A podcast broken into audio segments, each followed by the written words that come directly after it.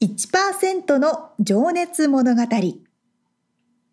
海外に住んでいる日本人は日本人総数のわずかに1%この番組では海外進出や起業を果たしたビジネスオーナーや経営者また各業界のプロフェッショナルな方々へ対談形式でインタビューをしていきます。日本の未来を背負うグローバルなプロフェッショナルたちの仕事哲学とそこに燃える情熱に迫ります。You ready?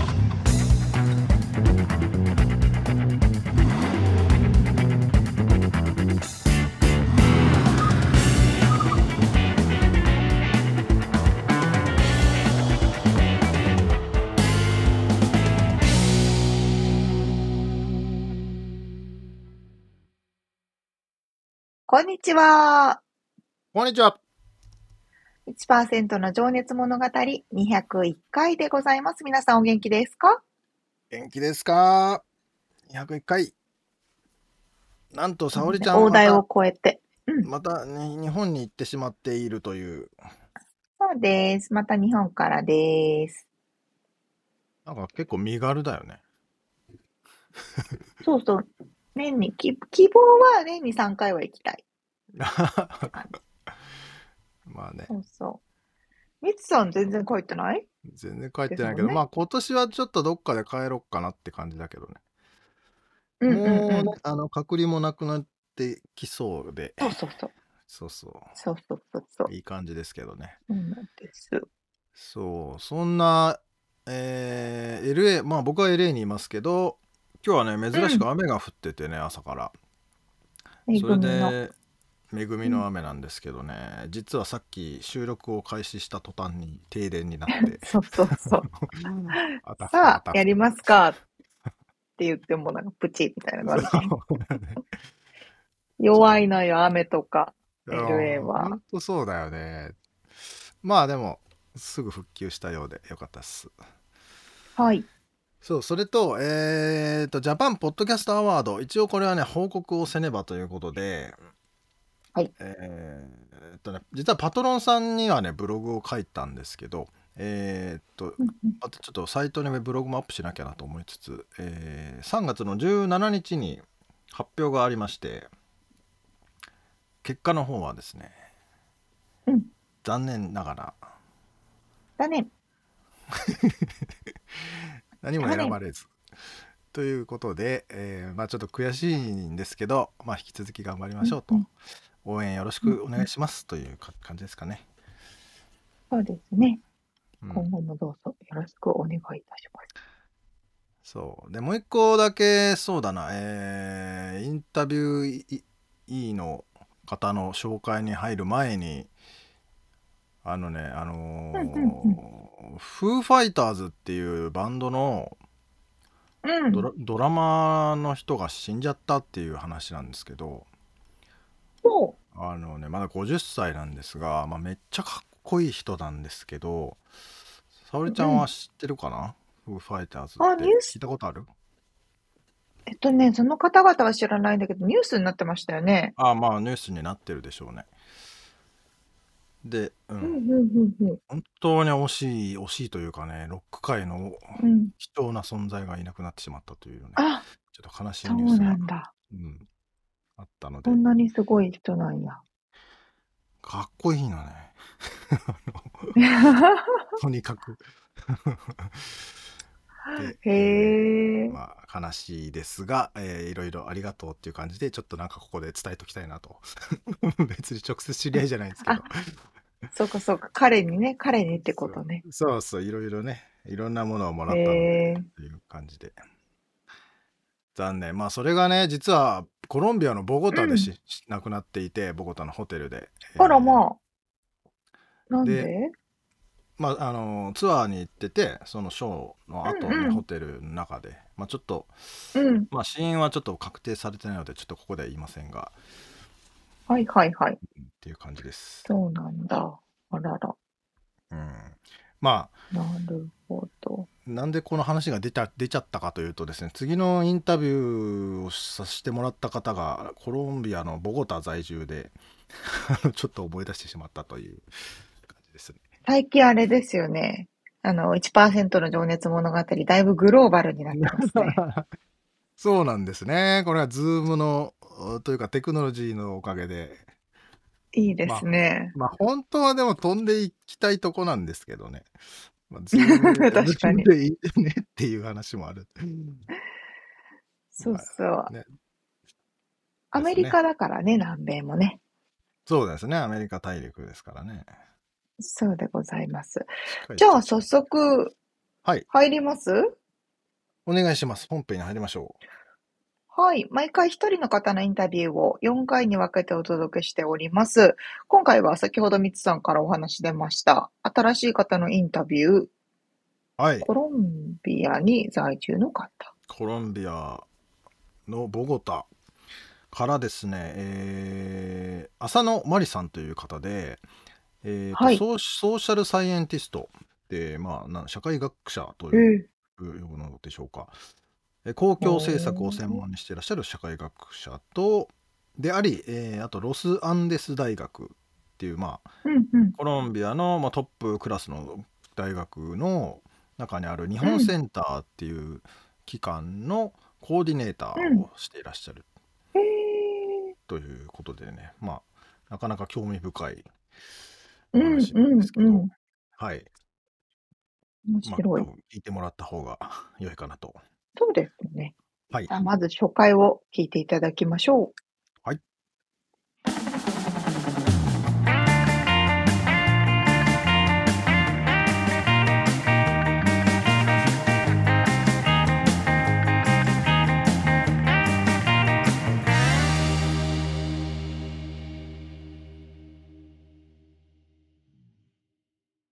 はい。はい、えー、1%の情熱物語、今日は51人目のゲストになります。僕の方が緊張してますね。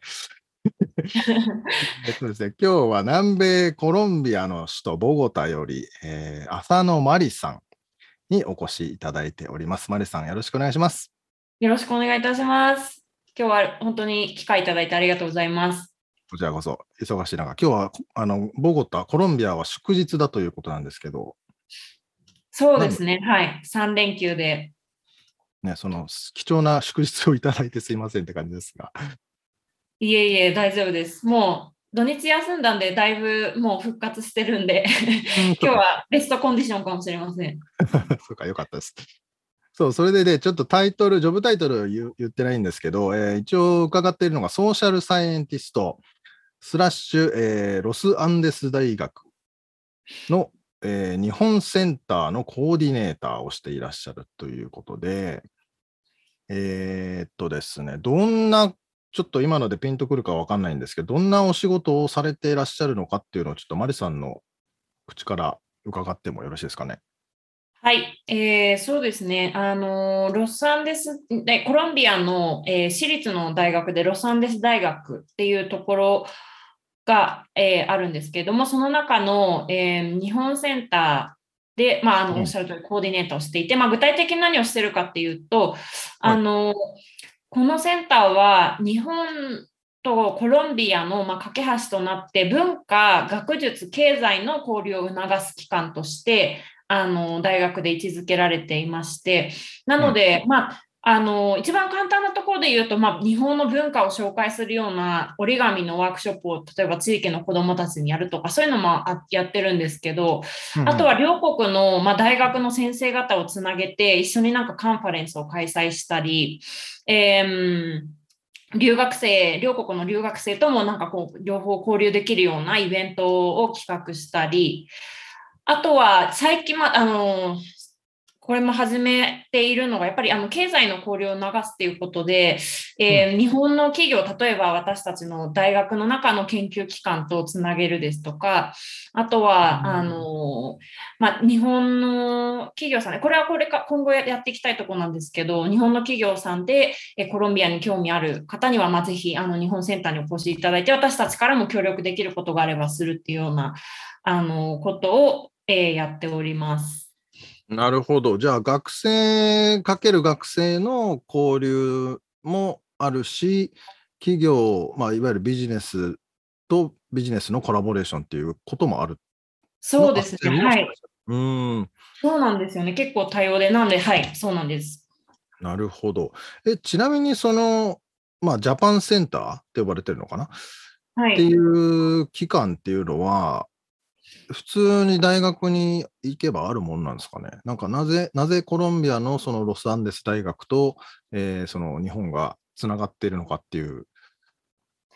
それはめちゃくちゃいい質問で、私も入る前にずっと、あの、これはなんでなんだろうって思ってたところであるんですけど、はい。あの、ロサンゼルス大学と、まあ、大使館で、えー共同プロジェクトとしてこれ始まってるんですけど、あの、ひコロンビア3年前に110周年だったかな？の、えっ、と、両国の、まあ、外交の、まあ、友好、なんですか？えっ、と、外外交が始まって、で、えー今、えー120年、あ、すみません、110年を過ぎたところなんですね。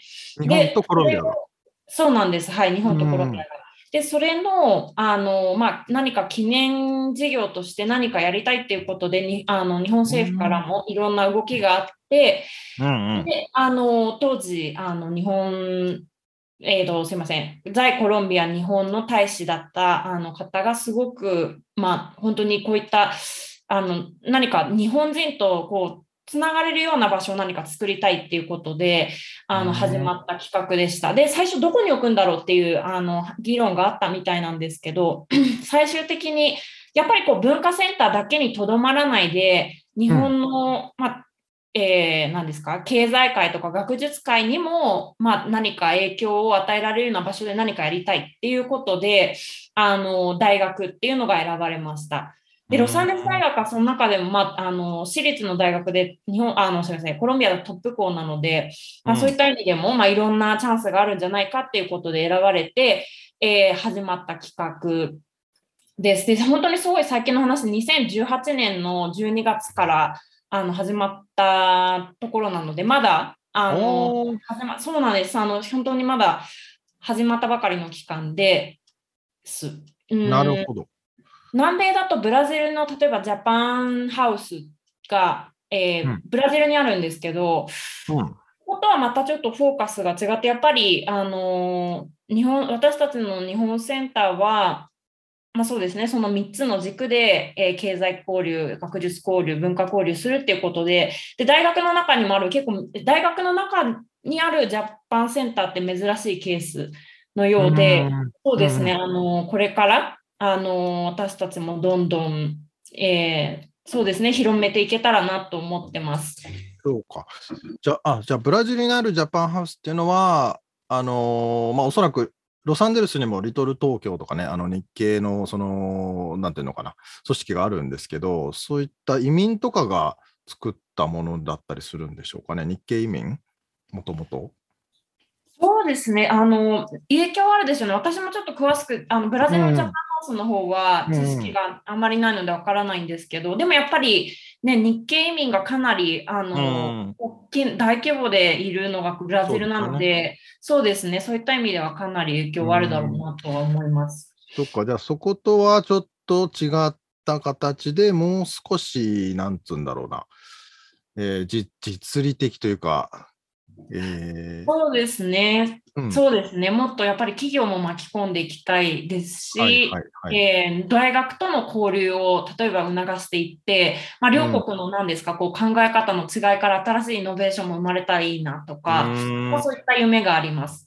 で、やっぱり両国、日本センターと言いつつ、あのー両国の相互理解を促していくっていうことが目標なので、あのーそうですね、日本の文化をただこう日本のことを発信するだけではなくって、もっと日本の方にとっても、なんかこう、南米にとっての玄関口になっていけたらいいなとは思ってます。なかなか責任重大なポジションですね。そうなんですよね。でもそうですね、楽しくやってます、おかげさまで。えうんーそうか、やりがいがね、あれ、ありまくってる感じですけど、あのいや、あのね、その一応、プロフィールシェアいただいたやつの中にも、あの大学向けに、その企業フェア、はい。これは企業フェアってことは、だから、えっと、なんだ、えー採用を促したりも、斡旋したりもしてるってことですかね。そこの企業で働ける学生さんを紹介したりするってことですか？そうですね。あの、そういった就職フェアも実施した実績があります。あの、大使館と、あとは、あの、こ日本、コロンビアの、えー日本企業の、えー、と連合、えーなんですか、こう、アソシエーションと、あとは、えっ、と、商工会議所なんもコラボして、一緒に、あの、企画したんですけど、そうですね、就職フェアもすごく、やっぱり反響ありますね。あの、ロサンゼルス大学でも日本語を勉強してる学生がまあ100人、ま毎年100人から200人ぐらいいるんですね。で、結構コロンビアの中ではまあ大きい規模でやっていて、うん、で、これやっぱ最初の取っかかりってこうアニメがもアニメもっと知りたいとか、うん。こうなんか日本の映画をもっとなんですかこうなんて言ってるか分かるようになりたいとかそういうとこから入るんだけど、もっとやっぱり上のレベルまで頑張りたい子たちってあのー卒業したら日本に留学したいとか日本の企業で働いてみたいみたいな、あの思いがある子も多いので。こういった機会は非常にそうですね、そういった子たちにもモチベーションになるかなとは思ってます。うんえじゃあ、それで実際そこでフェアをやって、あの日本に就職決まった人とかもいるってことなんですかね？そうですね、はい、います。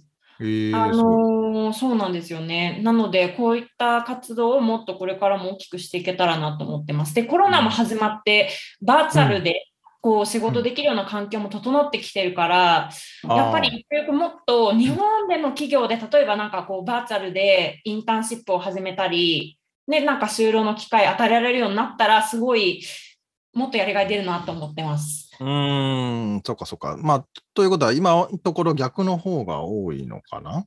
逆の方っていうのが、あの、まあ、US、まあ、でも日本でもリモートワークは割と増えてるんですよね、おそらくね。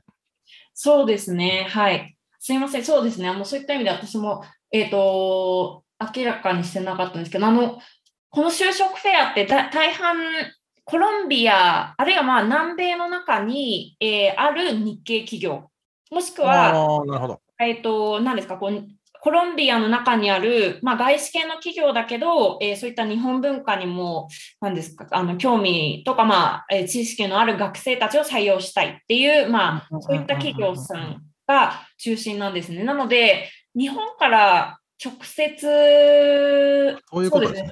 そうなんです、そうなすでんです。にあのコロンビアにも支社があったり、子会社があったりする。もしくはあのそこで、えー創設された会社ってことですね。にそうなんです、はい。なるほど、なるほど。そっかそっかそっか。うーん。そうですね。まあでもね、おっしゃるようにバーチャルが進んで、国境を越えれば、あのそういうそうなんですよ仕事もね増えそうでね、すね。うん、北米ともつなげても面白そうですし、なんかね、できたらいいなとは思ってます。うん。えー、でもその、そうか、じゃあそういう機関っていうのは、結局日本のためにもなってるし、コロンビアのそのまあロサンゼルス大学の中でも、そのためになってるとは思うんですけど、はい。どっち、どっちがこう責任持ってるの？みたいな、それはロサンゼルス大学になるんですかね。そうですね。あの50%の、まあ、日本政府からの出資と、あと50%からの、えー大学の出資で始まっている。ただもう、あの現在は、えーそうですね、私も大学から100%、あの、まあ、なんですか、さうんあの給料をもらって、はい、うんあの働いているので、まあ、大学職員っていう形です。ただまあそうですね、両方、やっぱり日本政府、あの大使館とも協力しながらうんやってるプロジェクトではあります。すごいな、なんか本当レアなポジションですね。なんかそうですね。でも、ロサンゼルスとかもなんかそういった機関ありそうですけどね、そんなことないんですか？ーいや、そのアメリカン・ジャパニーズなんとかアソシエーションみたいなのはあると思いますけど、もちろん商工会議所とかもそういうのはありますが、大学の中に入ってて、で、日本の政府がそこに出資してる、政府というか、まあ、っていうのは多分ない、僕が知らないだけかもしれないですけど、聞いたことないですね。うん。そうですね、けそうか、うん、結構、ああのー世界のいろ他の地域でも、例えば日本センターっていうところがあるはあったらしいんですけど、やっぱランニングコスト、なんですか、その、えっ、と、自分たちで、そう、経済的な、あの、持続可能性を持ってやっていくっていうことがなかなか、まあ難しかったそうですよねりするので、そうそう、だから大抵は NPO とか、まあ、どっかからね、寄付が出るのかわかんないですけど、そんな感じですもんね。そうですね。その辺、これからもっと頑張っていきたいところではあります。うんあの、お金、そうですね。もっとやっぱり、お金に余裕があったらもっといろんなことやりたいなっていうのはあるので、まあね、それで企業コラボができて、まあ、実際にそこでお金儲けたり、まあ、それを使って何かしらに貢献することができたら、もっと、なんつうのかな、学生とかも入りたくなるでしょうし、うん、で企業もね、企業で絡みたい？そうですね。そういうふうになっていけたらいいなとは思います。うん、うん。やっぱりコロンビアって土地柄もあって、こう、危ないそうだから、こう、日本人からも敬遠されるところではあると思うんですよ。なので、なんか、あのーあ、でもブコロンビアには日本センターがあるんだって、あのーじゃあ、そこに行けばまあ安心かなみたいな風にちょっとこう、あの、思ってもらえるようになれば、こちらとしては万々歳だなと思っています。はい。えーっとね、じゃあ一応そういう感じのお仕事を今ね、されていらっしゃるっていうことで、えーまあ2018年からじゃあコロンビアにいらっしゃる。ですかね、マリさんの。そうですね。あのーコロンビアに来たのは、そうですね、2018年で、でも、あの、別の仕事もしていました。あのー日本センターに入る前は、実は現地のスタートアップで働いてて、うーん。うんそうですね。Y コンビネーターから出資を狙ったもうゴリゴリのシリコンバレー系の本当のスタートアップそこで働いてて、そうですね、それ6ヶ月ぐらいだったんですけど、でもすごくそこでも面白い経験させてもらいました。うーうん。んねまあ、実は、えー元エンジニアでもあり、えーまあ、そちらのね、えーなんていうのかな、IT 系のお仕事をされてるっていうのがプロフィールにあって、ちょっとその辺は後で掘り下げていきたいなと思うんですけど、はい。でそこから、えーその前にあれか、マリさんの、えーことを言うと、まあ、ちなみに今、だから、スペイン語ですよね、そうですね。はい。スペイン語です。スペイン語で日々のその業務っていうのは行ってらっしゃるんですか？もう9割はスペイン語ですね。あと、まあ1割英語と1%日本語みたいな感じです。1%には そうですね。結構。もうでも、やっぱり、あの、日本人と会議する時もあるんですけど、日本うん人プラス、あの、コロンビア人も、こう、なんですか、会議のテーブルにいる中なので、結構、あの、まあこちらにいる日本人の方々、皆さん、あの、スペイン語も上手なので、もう全部、スペイン語のままでやってんますね。うん。どうやって学ばれたんですか？ちょっと。いや、もう実地でですね、きついた時2018年はそれこそ私は全然まだ、あの、スペイン語もできなかったので、うん。あのーそうですね、もう、最初はまあ語学学校に行って、ろあの過ごしてはいたんですけど、うん。その後はもう、あのーもう仕事しながらでしたね。うん。あちなみにあの、イギリス留学もされていらっしゃったということがあの書いてあるんですけど、はい。それはまあ英語ですもんね、もちろんね。そうですね、はい。それはもう英語ですね。日本語と英語は親しんでたけど、その時はまあスペイン語は来てから。そうですね。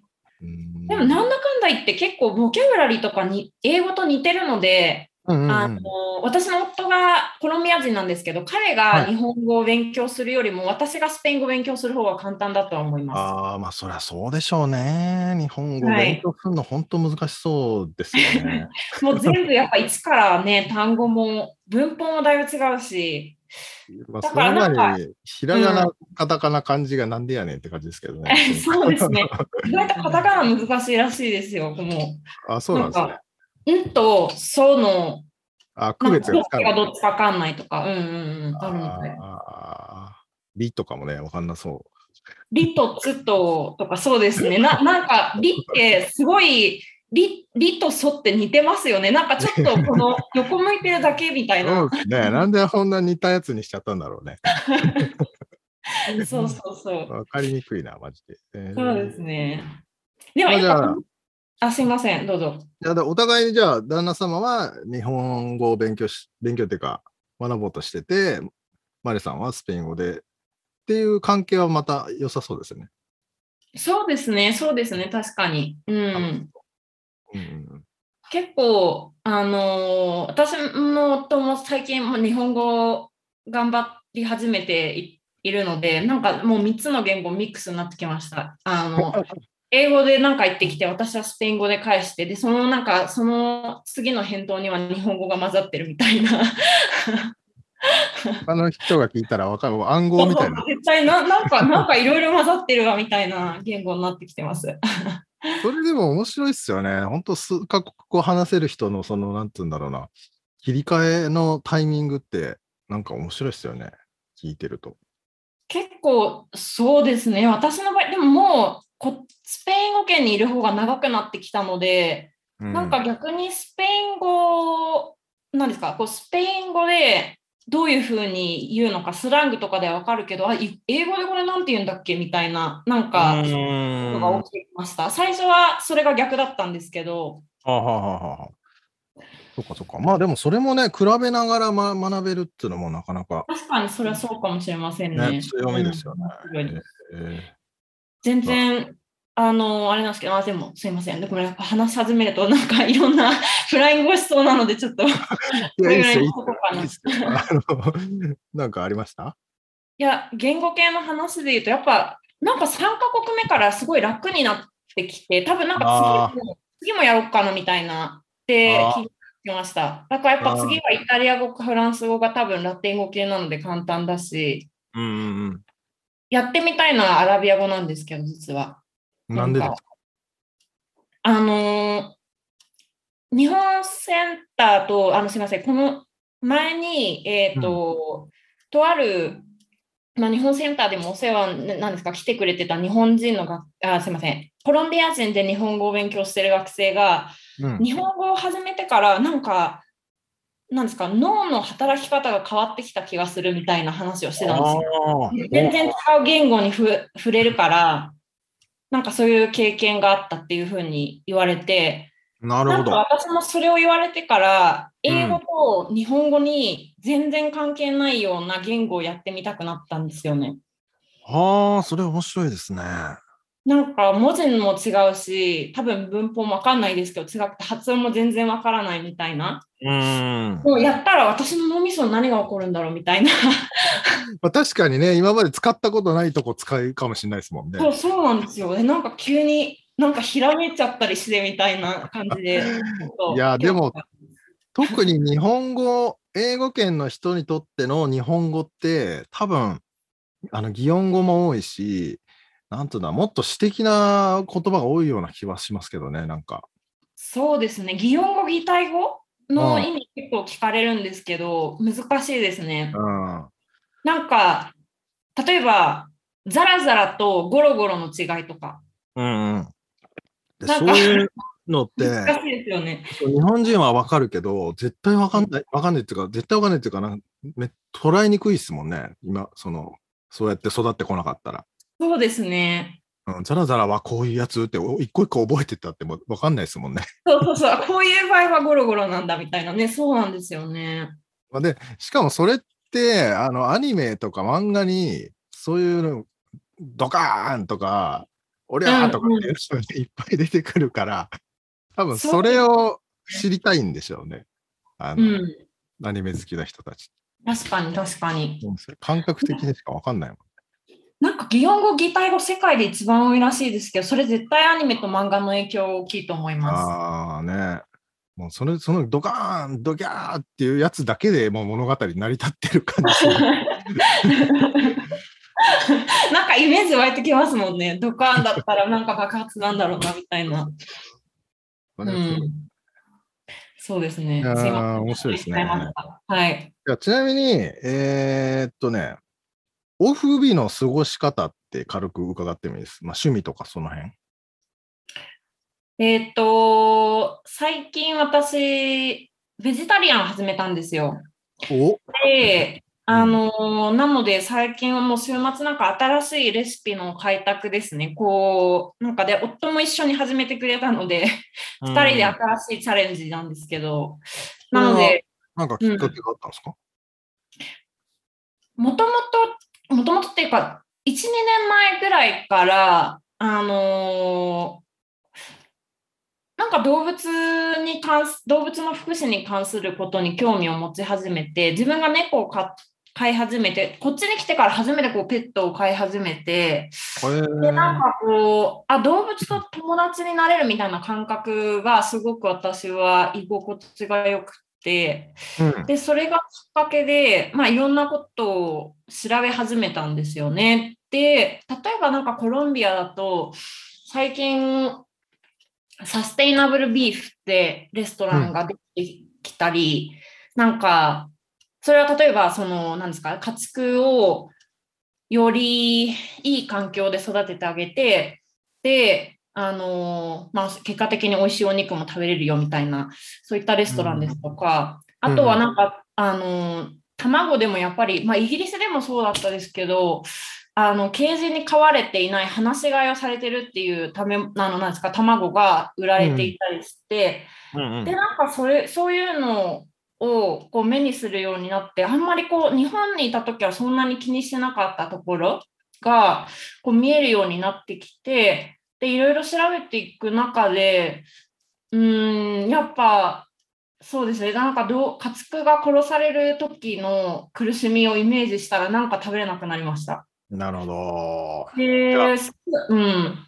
その意識が先に来たってことね。その体のことっていうよりも。そうですね、はい。うん。うん。だから、そうなんか例えば将来何か新しい技術が生まれて、はい変な話ですけど、こう牛とか豚とか鳥が苦しまないで死ねる方法があってうん。たら、私は食べてると思うん。まあ今ね、あのー培養肉とか、あのー細胞からね、肉を開発する技術とかもすごい進んでいますんで、まあ、それはもう実際家畜じゃなくてね、いきなり肉が出てできるっていううんうん、確かにそうですね。罪悪感とかないしなさそうですね。そうですね、そうですね、それは全然罪悪感ないかもしれないですね、この食べるとき。うんうん。そっかじゃあ、そのベジタリアン用のレシピ開発、あ、でもあれか。でもお肉を、お肉みたいなものを食べたい欲求はあるから、それは大豆とかから作ったりするんですかね。肉っぽいものを。それはすごくいい質問で、あのーそうなんですよね。でも最近もうなんか牛肉食べたいなとかは思わなくなったんですけど、あ例えばなんか唐揚げ食べたいなとか、そういうのはあって、なのであなんかそうですね、あのあ、唐揚げっぽいもの。からの、そう、唐揚げっぽいものをなんか豆腐から作るやり方あ探したりとか、そういうのをやってますね、最近は。ーうんちなみに、その、まあ、メンタル的には、あの、ベジタリアンになってい良いと思うんですけど、体的にもどうですか？変化はありますか？それ結構聞かれるんですけど、あんまりか、なんか変化感じなくて、うん、そうですね。な、まあ、引き続き卵とか食べてるからかもしれないんですけど、うん。うん、なんか、そうですね。あんまり変化は感じてないですね。最初、そう、本当にじゃあ動物がかわいそうだったら、ビーガンもやってみ、やってみようと思って、うんでもやっぱ私、ビーガンはね、ちょっとレベル高くてできなかったですね。もうお腹空いちゃって元気出なくて。で やっぱ卵とチーズは食べないとちょっと辛いなみたいな。いやー、そう思いますよね。僕も正直なところね。そうなんですよね。そこが非常に難しいんですけど。でも、まあもってる人もいるとは思いますけどね。うんうん、そうですね。本当に、いや、できる人は本当に逆にすごいと思います。うん。なるほどね。じゃあ、そのレシピ作りを。まあでもね、旦那さんも、まあ付き合ってくれてるというか、一緒にベジタリアンだったら、いいですよね。かどっちか片方だとちょっと大変そうだけど。そうですね。どっちかから自分だけのためにね、なんか考える感じですけど、でも、うんうん。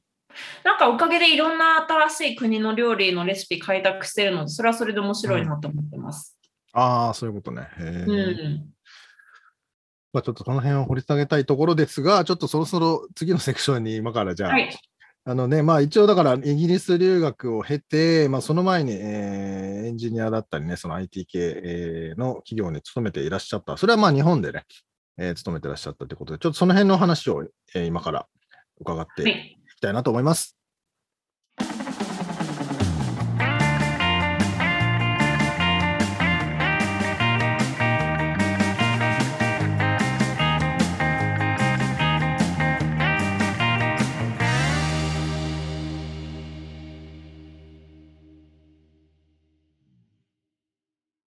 え、2018年の時にスペイン語全然話せなく、あんまり話せなかったのに、今普通に毎日使ってるってすごくないですか？ね、90%スペイン語っつってたけど。あすごすぎるんですけど。いやーなんか今改めて聞いたけど、こう元気はつらつな喋り方で、うん。素晴らしい、こう、あれですね。魅力的な感じですね。ねえ、なんか新しいことにもどんどんチャレンジされる感じがう。んいや、僕はあの、インタビューはズームで顔を見ながらやるんだけど、今、はじ改めてまた声だけで聞いてみてね。いや、なんか声だけでも素敵だなと、そうそうそうんうんうんうん。う、思いましたね。そう。なんかパワーがある感じでしたよね。沙織ちゃんもスペイン語そこそこあれじゃないの？もう、かれこれ、何年ぐらいやってんだん、頑張っておりますが、って感じ。でもね、おっしゃってることすごい分かって、うん。マリさんが旦那さんと喋るときに3カ国語が混ざるって言ってたじゃないですうんか。うん。うちも電話すると、あ、もしもし、ディジュバクトゥラカーサみたいな感じで、なんか、もしもし、英語？全混、ざり。そう、全混ざりだから、周りの人が聞いても、ほとんど多分ね、うん自分たちだけの言語みたいになっちゃって。まあ、ちなみに、えっと、沙織ちゃんの彼は、すえっと、すね、メキシコメ。キシカンアメリカンで、スペイン語も英語も。うんで日本スペイン語を語も興味あるのかな？話します。あ全然ないです。あ、興味ないの？じゃあ、もしもしだけしかないそうそうもしもしお休み、お腹すいたみたいな。うんもしもしって不思議だよね、でもなんか。なんなんだろうもしもしもしもしって。あとね、意味これあるるあるだと思うんですけど、のうん。なんかに、日本語を聞いて外国人がいつもなんか面白がるのが、そうそうそうそうそうそうああ、みんな興味ね持ちますよね。ねと、リアクションで、えーって言うでしょ。あ、それは日本人。日本人なんいただか、きますとかっていうやつもいるけどね。ああ、確かにね。まあ、まあ、アニメ好きだとやっぱそういうの出てきてそこだけ覚えるんかね。うん。そう、そこだけ多分特徴的なのは覚えるんじゃないですか。いや、でもこの話出てたけどさ、擬音語、擬態語を外国人が覚えるのって、難しいまあまあ大変そうだよ。よね。うん。感覚だからなうん。まあ、それとあれだわ。三言、じゃあ別の言語を学ぶと、脳の働き方が変わる、変わってるように感じるっていういう話があってさ。ね、興味深かった。なんかね、面白いよね。確かに。うん。考え方が変わる感じはなんとなくあるもんね。うん順番うんが変わるし。うんうん。うんそうそう、それこそね、日本語から英語だってだいぶ考え方変わりません？うん結論英語先に出て、日本語そうだよね結論後に出るから。そうそうそう。だからメールの書き方とかもね、やっぱ逆だもんね。先に結論書いて、うんうん。法則をちょろちょろっと書いても、しかも要件のみみたいなのが英語じゃん。あの、だからうん、日そうそうそうそうそうそう。やっぱりお世話になっておりますから始まってさ、そうそうのそう。えーそろそろ暖かくなりましたねみたいなのがあってさ、いかがお過ごしでしょうか。でこれこれこれがあってこういうことでこうなっててで最終的に結論はこうですみたいなのが長えできます、できませんのこの2文字ぐらいで変わるみたいな。どっちみたいな。そこまで聞かないと分かんないみたいななかなか大変ですよそうそうそうそう。いやー、でもさ、その仕事の、このなんつうの、コロンビアの学生と日本の学生をつないだり、うん。あと日本の企業と、えーこちらのまあビジネスのコラボだったり、まあ、こっちの学生とのコラボをして、まあ、そこで、まああのー持続可能な組織にしたいって言ってたから、まあ、金も儲けるっていうことなんだと思うんだけど、うんうんそれうん。を聞くとすげえ面白そうだなと思うんだけど、いや、なかなかやってる人は少ない、いないよねレアなお。仕事です。ううんん。いやでそれがちゃんとその何国の両国のためになっててさうん、ほんと。なんかすげえやりがあるよね。うん。まさにね、架け橋になってる感じそうそうそうですね。うん。架け橋ってなんかよく出てくるけど本当にそうだよ。うんうん。本当にね。こんな感じですかね。次回はどんなお話ですか？うん。えー、っとねち次回は今日はだからそのね今の仕事の内容を聞いたんですけどそうそう、えー東京都出身で、まあ、実はね、両親ともに英語を話せる環境だったというね、えーあなかなかええ俺また羨ましいというかいや、興味深い。興味深いよねどうやって育ってきたのかなみたいな。うんうんうん。で、えーまあなんでそうですねその社会学とかそっちの方に興味が持ってなんでコロンビアにうん。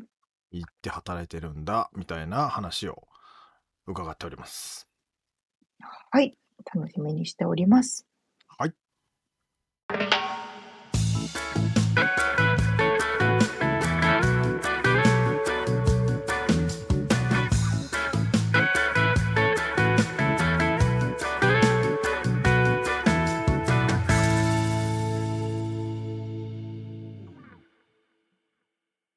リアルアメリカ情報よこのコーナーでは最新のビジネス生活情報をアメリカ・ロサンゼルスよりお届けしてまいります。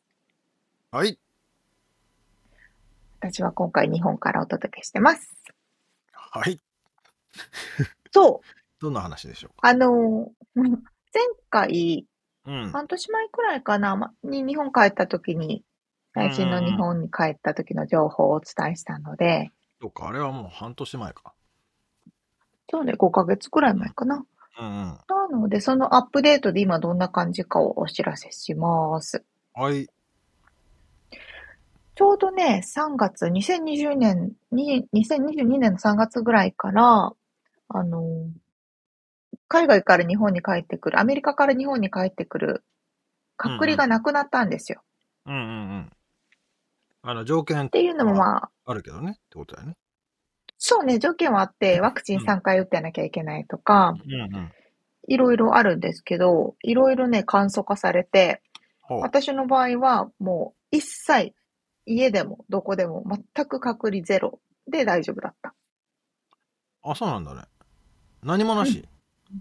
何にもなし。あの、アプリで、あ、そうか。別に隔離が必要ないってことはアプリも必要ないのか。そう。何にも必要なくて。ええなので、うん。まあ、条件もあるし、帰ってくる国にもよって違うと思うんですけど、あどこから日本に帰ってきたかってことね。うんうん。そうそう。やっと、そういう、全く元通りの本当だよね。状況になったかなって感じ。いや、このね、桜の見れる季節に、多分日本に帰る人もちらほら、まあ周りにもいるけど。うん。もうね、おっしゃる通りででして、その、半年前ぐらいに帰った時はね、飛行機の中に、ほんと20人ぐらいしか乗ってなかったんだけど、そうだよね。今回は、あ、8割ぐらい埋まってたかうな。かなりパンパンで、で、外国人もすっごく多くて、うーん。多分ね、日本はまだ外国人の制限が結構厳しいんですけど、入国のね。うん。でも日本乗り継ぎでアジアに行く外国人がすごい多かった印象だったから、へえ。どこに行くんだそうろうね。そうそう。シンガポールどこかな？私が乗ってた便、そうそう、私が乗ってた便はシンガポール行きがっ多かったかなていう感じで、そうか、外国籍の方はまだ隔離があるってこと？今はまだ入れないのか、すごい制限があるのかわかんないけど、そうかそうかうんうんかなり厳しいんですよ。うん。うーん。でもね、だいぶ元通りになってきて、うん。でその空港の着いた時、空港、日本の空港に着いてから、すごくね、書類の審査とか確認とかがものすごい多かったんだけど、うん、ほんとね、悲惨な感じだったよね。前回の。そうそうそう。絶対帰りたくねえそれ。が、半分以上電子化されたから、ああ、そそう、先に携帯でやっておくと、う。ああ。その認証画面を見せれば、ススッと通れるようになる。そうだよねもうだから何回も何回も自分の名前と住所を書かされて切れそうになってるっていうそうそう話そうそうそう。そうそうそうそう。あそれなくなったんだねだいぶ。それが、ううんん、なくなって楽になりましてですね。ほう。もうやっとこれで行き来が、うんう、ん。楽になるなと思っていて、はい。ほんでですね、あの、これおちょっと別に日本帰り関係ないんですけど、はまあ飛行機結構人埋まってたわけですよ。い。うん。でね、なんか私の前の席のに座ってた人たちがうん。カップル、アメリカ人かなのカップルだったんですね。うん。で、彼らが乗ってきた時もギリギリ、フライトギリギリに乗ってきて、もう出発時間ギリギリに乗ってきて。で、男性がなんかもう、ちょっとなんかフラフラってしてて、うん。で、目を見たら、ドレッドヘアの黒人の男性だったんだけど、もうなんか、目が超充血してて、半、半目みたいな感じだったのね。これ、LA にいる人はよくわかると思うけど、超ハイだな、みたいな。ああ決まっちゃってる感完じね全ハイだな、言ってるなって感じの人だったんですよ。はいはまあでも、全然フライト中は静かに二人座って寝たりしてて、い。うん。で、私もフライトの途中寝てたんですよ。うん。もう、まあ、全部ご飯も終わって、飛行機の中も暗くなってみんな静かに寝てる状況ね。うん。そしたら、あ聞いたことないんだけど、あのー飛行機の中で、緊急サイレンみたいのが鳴ったの。あ、ピーピーピーピーって。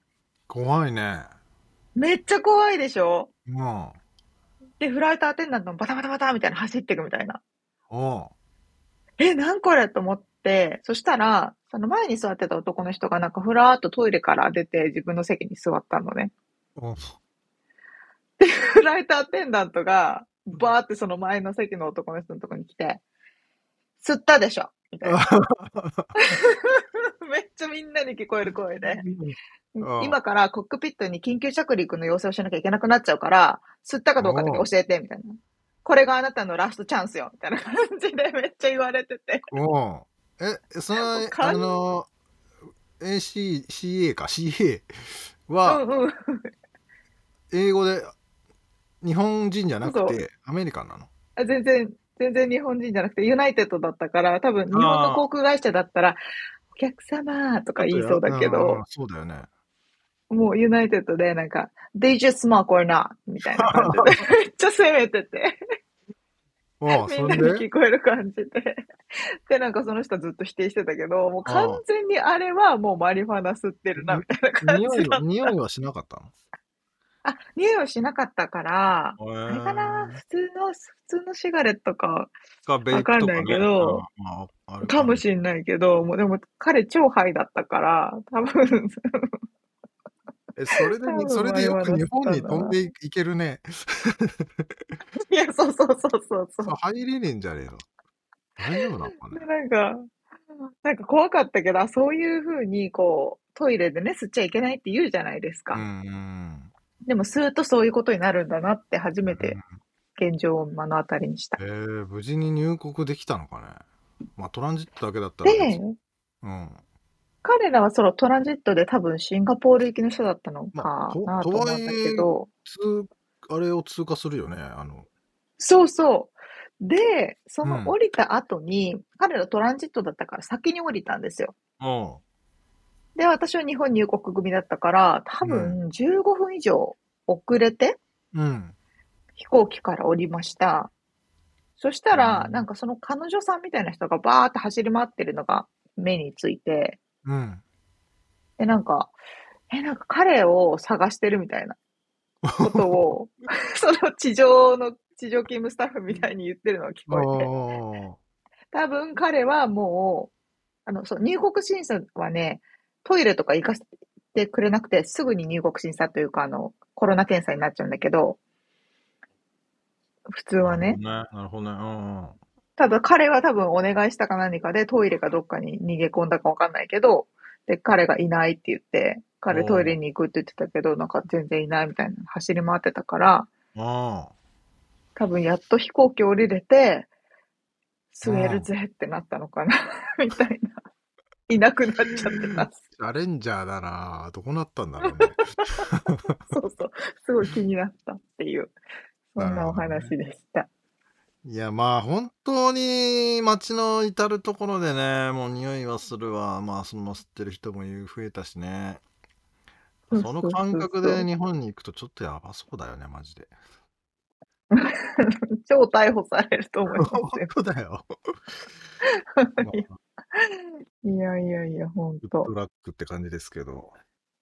そうそうそうそう。なのそうですかで皆さん絶対、フライトのおトイレでは、飛行機のトイレでは、えータバコ、電子シガー、マリファナ、絶対に吸わないでください。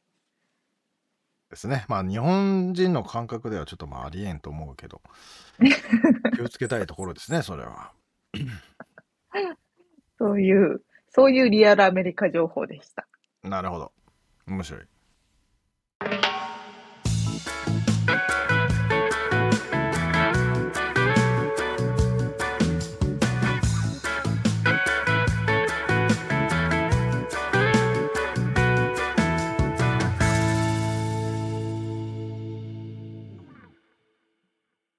では、締めのコーナーです。はい、質問。えーまあ、うん。さっきのね、沙織ちゃんの帰国話にちょっと続いて質問してみたいんですけど、はいはい。に日本での移動でうん。荷物で苦労した記憶ってある？っていうちょっと変な日分かりにくい質問なんですけど、うん、まあっていうのが LA 住んでる人ってさもう車社会じゃんか。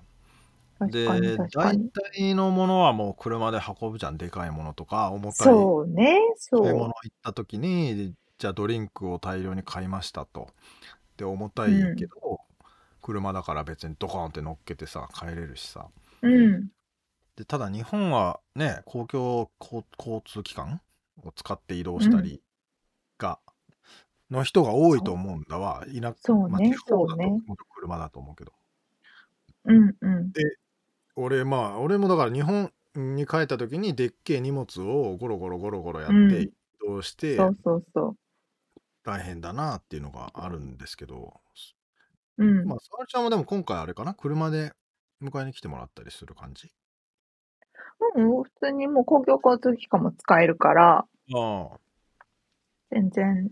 だけど、私昨日まで福岡に行ってて遊びに。おうおう。えじゃあ東京に降りて？そのまま福岡ってこと？東京に降りてちょっと東京に数日いて、あで、福岡に行って、あうん。なので国内移動いろいろしたんですけど、うん。みつさんが言ってることわかる。あのね、荷物がね、アメリカにいる時よりも持ち歩かなきゃいけないものが多くて、だよね。特に LA では絶対使わない、あのね、折りたたみ傘。あ雨降るから。あはいはいはい絶対使わないでしょ。ああとね、これ日本人絶対持ってて、アメリカに住んでる人絶対持ってないもの。あうん必須のもの。カバンの中に絶対入ってるもの。なんでしょハンカチう。ピンポン そうなんだよねあれでしょ？トイレにペーパーがない問題でしょ？ペーパーない。で、空気がシャーって出るじゃないですか。うん。手乾かすために。うん。でもコロナなので全部ね、止められてるの。ああ。いや、それ誰かが言ってたな、この間。だから、俺もいっつも困るもんね。ハンカチねえし。で、ティッシュがない時もあるしさ。ティッシュもないし、ハンカチもないし。で、あともう一個ないもの、日本に本当にないものは、うん。これみつさん今度帰った時すごい困ると思いますよ。いや、俺なんとなく今ピンときてんだけど。なになにゴミ箱。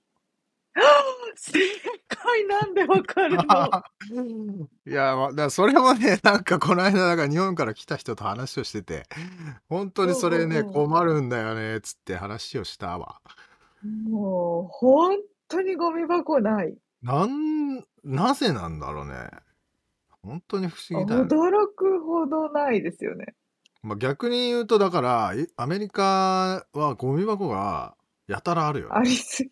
いや、で、こんなにあんのになんであんなに道汚いんって話なんですけどね。うんまあでもみ、ね、道もそうだし、ビーチだってさ、うん。ああ確かに。すごいね、あの、どうだろう、100メートルぐらい、ももっと短いの間隔でポコポコポコポコ置いてあるもんね。